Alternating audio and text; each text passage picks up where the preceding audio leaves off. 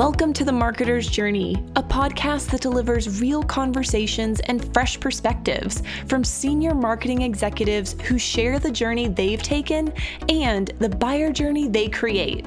And now, here's your host, Randy Frisch. Welcome to The Marketer's Journey. Today, I get to chat with the CMO of Five9. That's Genefa Murphy. And we had a great conversation about customer experience in general. Now, we also talked about her experience and how she became the CMO of Five9 and focused a lot on a very interesting path where she was at HP for 10 years. It spun out, got acquired by a company that became a $4 billion opportunity that she got to lead as the CMO. And she's very vulnerable about how she talks about getting feedback to get to the stage where she could be the CMO. And now that she's there, you will see in our second part of our discussion just how on she is about thinking about the customer and taking on marketing in a way that challenges the norms of what people expect. This is a fantastic episode. We get really passionate about our discussion, and I hope you'll enjoy listening along.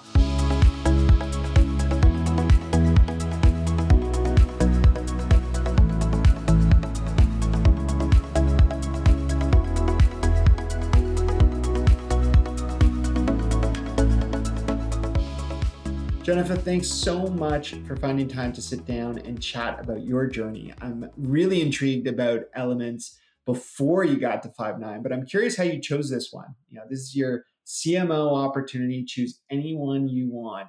Why was Five9 right for you?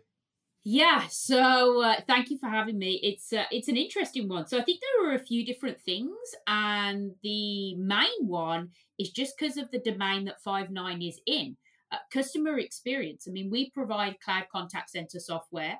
I used to be a contact center agent. That was probably one of my first jobs. No way, that's so cool. Um, you know, so come full circle now. Uh, but really, it's because I think you know, as you've talked about as well. If you look right now, product is not enough. It's about the experience. Great technology is awesome, but it's about the experience, it's about the feelings, and that's what Five9 really talks about, right? We're not just about the technology we provide our customers, but how do they create amazing experiences and amazing engagements with their customers. So that was the appeal to me. And, you know, the fact that it was 100% SaaS and high growth didn't uh, hurt either. no, that sounds like a great recipe for success in this modern age. And you know, I love that that experience focus and the the opportunity that you have in the market. And you know, I mean, more and more we're needing you know contact centers with the way the world is going to be more remote. You know, one way disconnected, but one way we got to connect it all. So you know, obviously, you guys can play a big role in that.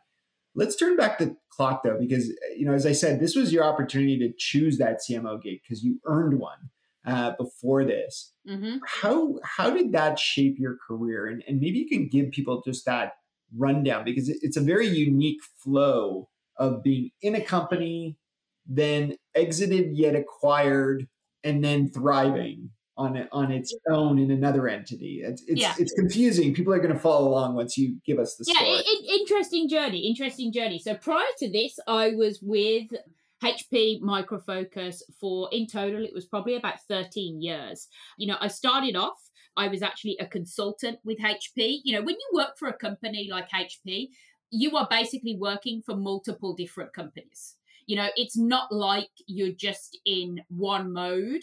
So many different divisions, so many different opportunities. And so I worked primarily on the consulting side. Then I moved into software and I did product management and marketing. And then after probably about 10 years, that's when HP decided to sort of split up. So it was the personal computing piece, the services piece, and the software piece. And the software piece essentially got purchased by Micro Focus.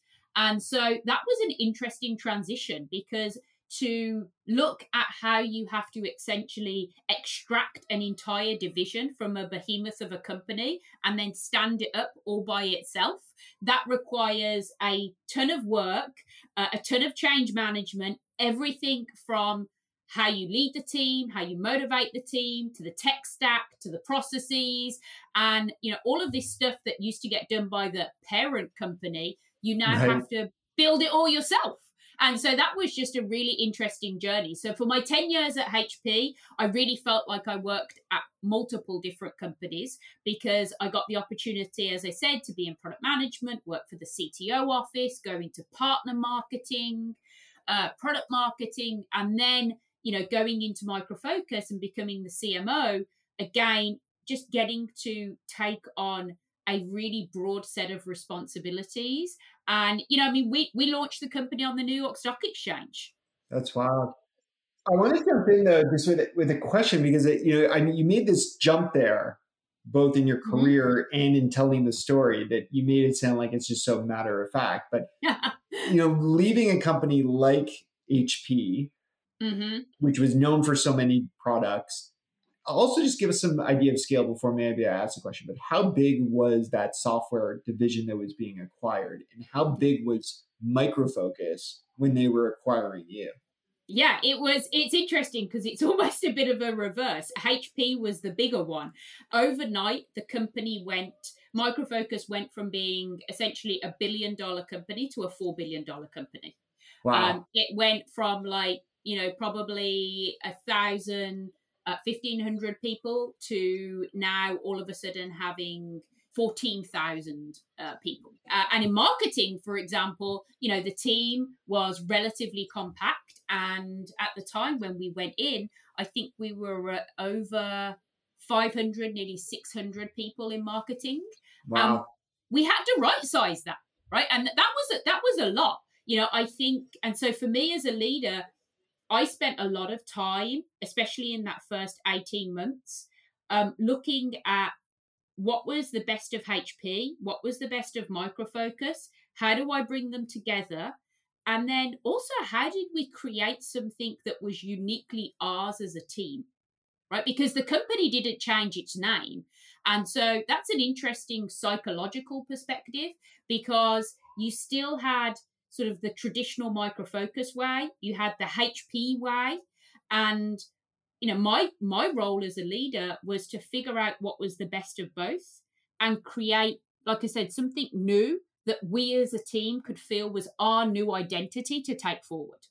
Very interesting. Now again back to making this leap that i referred to now that we understand the scale and mm-hmm. size of these two organizations I mean, it's it's quite presumptuous to suggest that someone who is a leader in this other company naturally progresses to be the CMO of this new now four billion dollar organization. How did you chart that path for yourself to either say that's where you want to get or be tapped to say this is your potential? Yeah, so it was a little bit of a combination of both, where I was like, you know, hey, at HP, I was the head of marketing. I owned um, pretty much everything outside of our product marketing uh, piece and you know i sort of said hey that's the that's where i want to get to and it was really interesting actually because my ceo at the time he and i had a really good conversation i said that's where i want to be you know i want to be the cmo and he was like you're not ready yet and okay. I really, really respect him for telling me that. And he told me I wasn't ready for two reasons. One was because he was like, there is a massive amount of organizational change that is going on at the moment. And in order for you to be successful, it's probably better for you to stay in that sort of VP position and get some air cover from another leader who can be an interim CMO, right? As we work towards refining your leadership skills to become the CMO. And I really appreciated that because it was so true. Because when you first do something like a merger or an acquisition, it's hard. There's a lot of emotion, there's a lot of just stuff to get done. And you don't often know what you don't know. Absolutely. And so for me, it was actually great because I had now a, another senior leader in the organization who provided air cover for me so that I could build up the skills I needed to become a productive CMO. You know, it was probably about a, a year or so. Um, and then I, I took on the CMO position. And when I did, I actually expanded the CMO role. So I didn't just do traditional marketing. I took on the three things of what I call sort of the theory, the sales enablement, it was the product marketing value message, and then it was also the demand gen piece as well. So when I took the CMO role, we then expanded the scope, but I needed that transition time with the air cover from another senior leader to just give me time to to grow and adjust. That's really interesting, and, and you know I think it shows a lot of maturity in you as you look back on it now. I'm wondering how you took that feedback in the in the moment because feedback like that can be. I mean, you you it sounds like it rolled off of you and it and it energized you. Was that the way it was delivered? Was that the things that you figured out how to set these goals afterwards to get there? Because I mean, you know, we got to also remember. I mean, some people may be sitting here saying, "Well, like." There's not that big of a jump from a VP to a CMO. There is, especially in a company. Oh, there is. Scale, the scale and size of Micro Focus is not you know the scale and, and size of a you know a high growth startup or a yeah. small business I, I, remember i was in new york uh, i was actually at uh, i had my leadership team together and i remember getting a phone call. And you know what? One of the hardest things was then having to go back into the room with my leaders and say oh hey so and so is going to be the cmo right? Not not me. Because a lot of them expected me to be given the CMO position.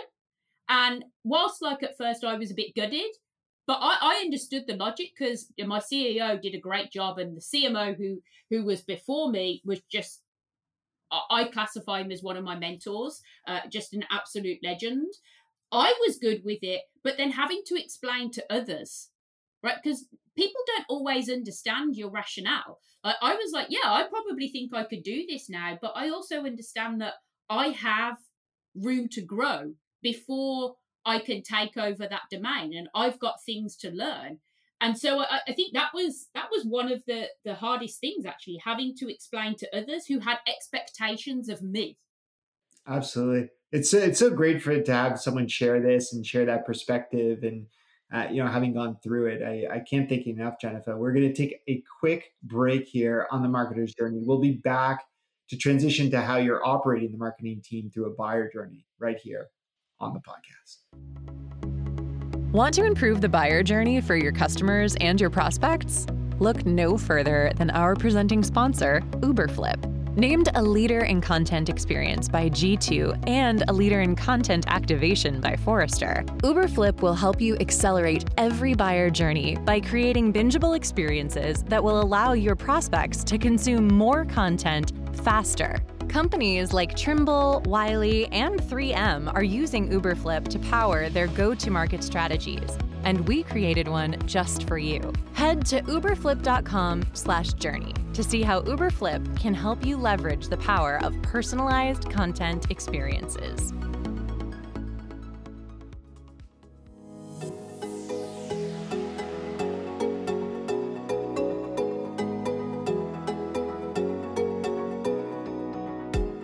It's such an accurate point that was just raised there of how important it is to be able to receive this feedback and build it into how you mold yourself and how you rally yourself. It takes maturity, and on both sides, I would say. I often say giving and getting feedback are two of the hardest things that we need to do in our career. We've got to always be working on them, and we've got to envision what we want to get to. In Genefa's case, it was that CMO role, and she rallied on that feedback and as we can tell, it's been extremely successful because of it.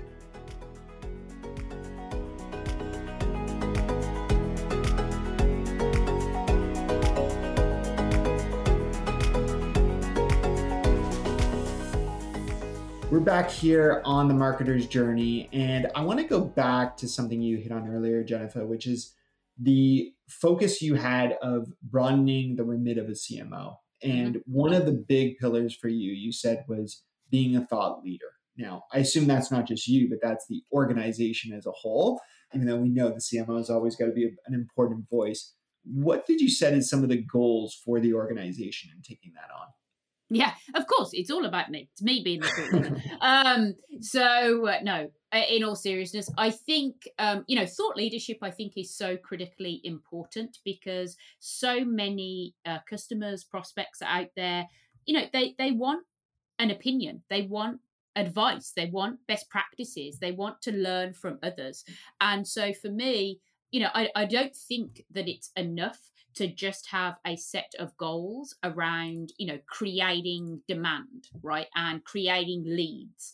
Um, you know i think you need to look at all of those key factors of volume value and velocity. So are you generating the leads? Are they converting? You know do you have good roi but I, I think one of the things that I introduced when I first came to Five9 was saying, listen, our KPI framework, our measure of success, we can look at it differently.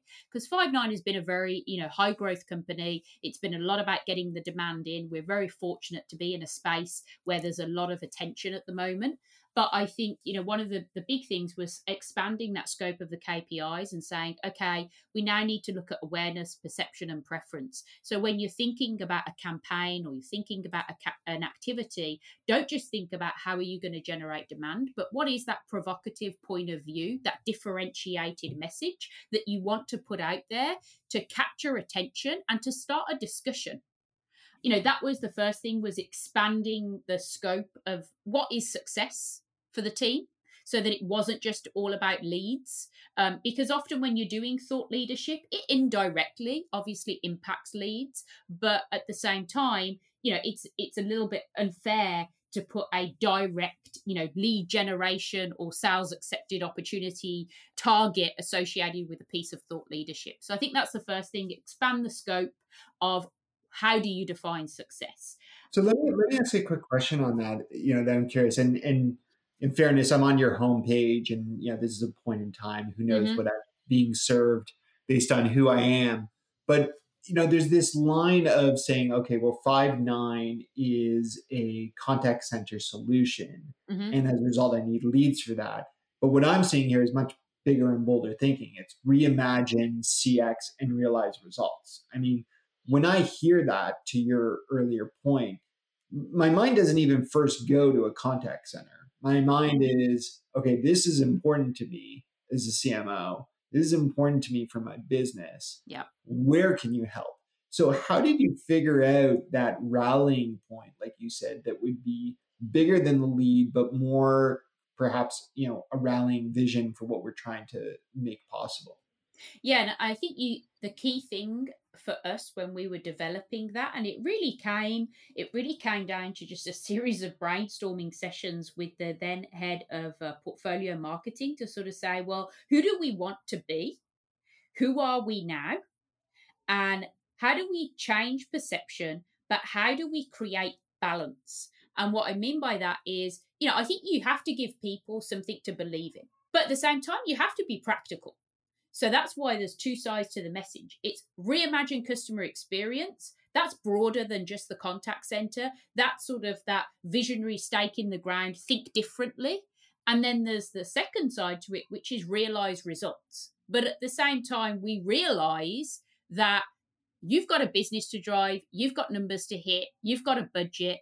And so for us, you know, we really wanted to create a message that combined a little bit of vision and forward thinking also the practicality of how do we actually help our customers in the here and now so that we could create that journey to value to the end point interesting so I, am curious and and maybe you were about to hit this before i jumped in but no. when you when you now think of as you said it's not just about leads it's not less just about demand gen mm-hmm. but it still is so do you organize this thought leadership in groups saying you're going to hit the very top awareness side of, of, of our marketing strategy. And this group is going to hit more hitting that MQL stage. And then maybe you have another group that's even trying to you know, engage with existing customers. But how do you how do you rally the team at the scale at which you're operating? Yeah we're, we're, we're evolving. It's an evolving process. It's an evolving process and it's interesting because you know right now like many many people uh you know we're going into the end of 21 and into 2022 planning and we're looking at how do we best structure our team in order to derive success. So uh, as we stand at the moment we have a team who are focused on demand gen and they are very t- targeted around lead generation, uh, sales accepted opportunities, you know, bringing in the demand, right? A lot of focus on what we do with SEO, a lot of focus on what we do with paid advertising, etc. And then we have a separate team who's focused on customer retention, customer loyalty for our install base. So that's how we're sort of separated today. As we go forward, you know, I talk, talked about with the team is how do we align, amplify, and accelerate? And in order to better align and I think better go after that goal, one of the things that we said is well we all need to have shared goals because the way in which we operate today it makes it a little bit siloed and we don't think about the end to end customer journey. So instead, you know, we're now looking at okay, well, how do we have a set of subject matter experts at digital, right? And they are focused on both bringing in new prospects and how do you use digital to retain customers? How do we have a subject matter set of subject matter experts from a marketing perspective on field events and event marketing and third party events. And they're responsible for doing new prospect and for customer retention. And how do we blend the two together? Right? Because, um, you know, we had an unusual segmentation where, for example, because of various different factors, we would run webinars where we were inviting all of our new prospects, but we didn't necessarily invite our existing customers okay, some of the content might not be relevant, but why not give the customer the opportunity? And maybe, you know, they need a refresher course. Maybe they want to go back to basics. Maybe they want to, um, you know, come and learn uh, a different perspective. So I think it's evolving. And I think previously it was based on functional silos driven around either generating new demand or retaining customers. And now we're moving to a model where we're really embracing the subject matter expertise of the marketers in the team to serve both sets of uh, stakeholders, both the new prospects and the existing customers. Yeah, it's such a good point, and, and I can think of so many times where where my own team we've we've just missed the mark on including the entire universe versus you know trying to hit one of our KPIs specifically. Yeah. I, I just want to bring back I loved you you breezed over it, but you used the three words align, amplify, and accelerate. A little mm-hmm. A there. And and I love those types of frameworks for internal buy-in. Mm-hmm. You talked about this idea that your marketing team has to think about using these assets using these efforts at various of those stages. So, you know, I, I guess my question to you is is that idea of align the first step for your team? And then you get them to a point where it's one group who's now thinking about the entire customer journey. Yeah, that's that's and the one of the big initiatives that supported the align uh, objective, if you will, uh, was around creating this concept of global campaigns where the entire team could rally around a single campaign and everybody could contribute to it versus doing these one off ad hoc campaigns. So you talked about the reimagine message. That was really our first, when we went out with that messaging, that was our first campaign where the entire team everyone from the digital team to events team to product marketing to brand social we all had like a shared calendar, a shared view, and people adjusted what they were doing based on what other people in the team were doing. So we actually shifted, for example, the dates of our uh, industry analyst summit to better align with our overall campaign. And so that that definitely I think is the a first and necessary step because in a world where marketers are continually under budget pressure and continually resource constrained because you can never have enough people uh, and you can never have enough dollars i think getting that alignment and having everybody go towards in that same direction is critical oh i couldn't agree more and i, and I love how it evolves from align to amplify to accelerate because i think as you hit on there very often we're just on to the next campaign without mm-hmm. trying to think how we build upon it and, and i think what you're hitting on is so important that it's it's not about that next campaign. It's about taking the hard work we've all put into something and continuing to build on it, which, you know, without a doubt, you know, leads up to this bigger thought leadership vision that you described. Yeah, because how many how many times, how many times have we all created, done an event, created a piece of content, and then it's like, oh, you know, one hit wonder marketing, off we go to the next thing. And it's like, whoa, whoa, whoa, hang on. Can we reuse that piece of content? Can we flip it in a different direction? Can we verticalize it? I think it's critical and they do all build upon each other. And sometimes it's taking the step back. You know, I, I said on my like second day here at Five9, there's a concept I really believe in. It's the concept of 212 so at 211 degrees, you know, water is hot. At 212 degrees, it boils. With boiling water comes steam. With steam, you can power a locomotive. It's that extra degree of either thinking one extra degree ahead, giving one extra degree of effort, or sometimes even taking an extra degree to sort of step back and pause and say, how can we really leverage all of the effort that we've just put into something? I absolutely love that analogy and, and how you can motivate the team around it. We're going to take one more break here. We'll be back for some quick rapid fire questions after this on the Marketer's Journey.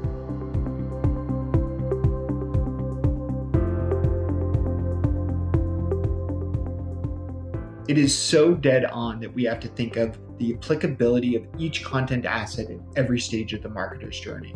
My team just created this awesome report together with Forrester. And when we did so, a big part of it in our mind was lead generation, help people understand the purpose of content experience. But once we had it, we took a step back and we realized not only will new customers be excited about it, justifying this, but also those who have trusted us and have invested with us. This is justification for them to continue to renew, to continue to work with us, justify their spend to the managers that they need to do so. We need to think about how we repurpose content, either introducing it at different stages or just adjusting it in those small ways to make it applicable.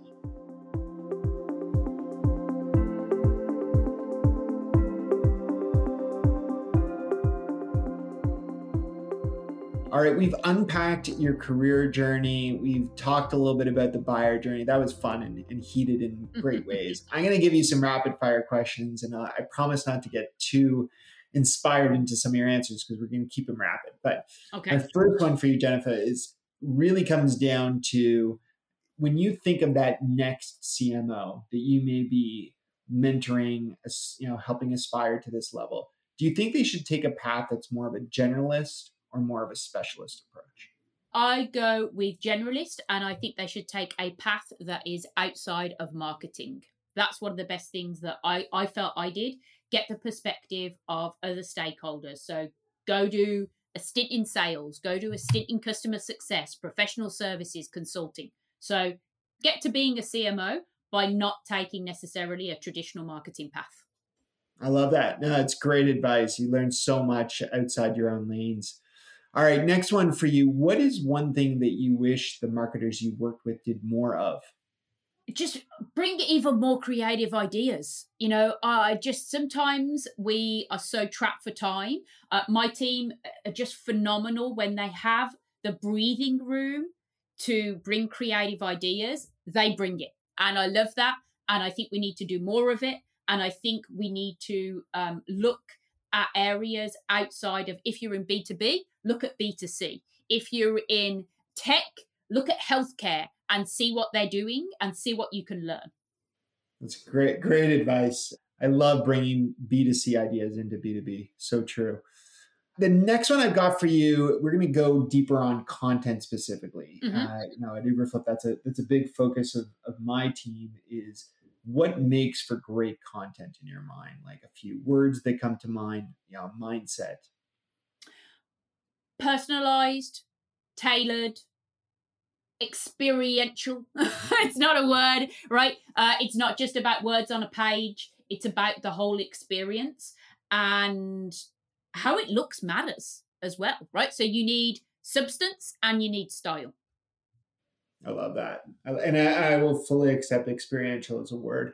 Uh, a couple more here for you, and and you know, one I'm I'm going to quote off your LinkedIn profile. You talk about this idea of pushing yourself to break the mold, um, which I you know jives well with that creative answer you just gave me.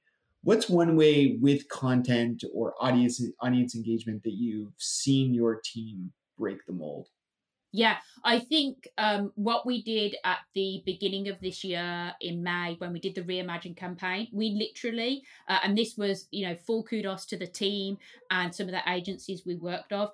We literally put a person on the side of a cliff and showed him taking calls about customer experience to show that you could do a contact center from anywhere and it was a journey we we took it from the angle of what would make journalists not the necessarily the business press but like the the Reuters of the world the news the local news teams what would make them be interested in that piece of content? And it served us so incredibly well because it got picked up by nearly 500 different outlets. And at one point it was actually uh, trending number 2 on uh, Reuters and the, the guy who was a Five9 employee who we put on the side of the cliff he actually ended up doing three or four local uh, news that's uh, amazing. Sort of news news interviews. So it was yeah, taking a B2C approach, taking a journalistic approach, and not following the this is how we've always done content. That was something that I'm incredibly proud of of what the team and I created. Congrats. That's that's super cool. All right. So my, my last question for you is really how you take breaks. And I don't know if you're a cliff jumper or how that idea came to be, but how how do you take a break from being a CMO and, and where are you hoping to go next? Yeah, I don't know if I could ever take a break from being a CMO um, because everything I look at, I, I'm always like, oh, wow, how could you turn that into a campaign? How could you turn that into a piece of content? Um, I do love reading you know, I, I actually, I really do. I, you know, not to to placate, but I do love the uh, book that you have, Randy. I think it's fantastic. I, in particular, love the uh, Oreo example that you gave in there. Right. Um, but I, I love reading, and I actually like reading things like Psychology Today because that goes back to what my doctorate's in, and it's all about human behavior. And that for me is a break because the more you can learn about why humans do what they do and how they engage, uh, that helps me as an individual and that helps me as a professional. Um, and outside of that, you know, it's just being with my family, being with my kids. They give me inspiration every day.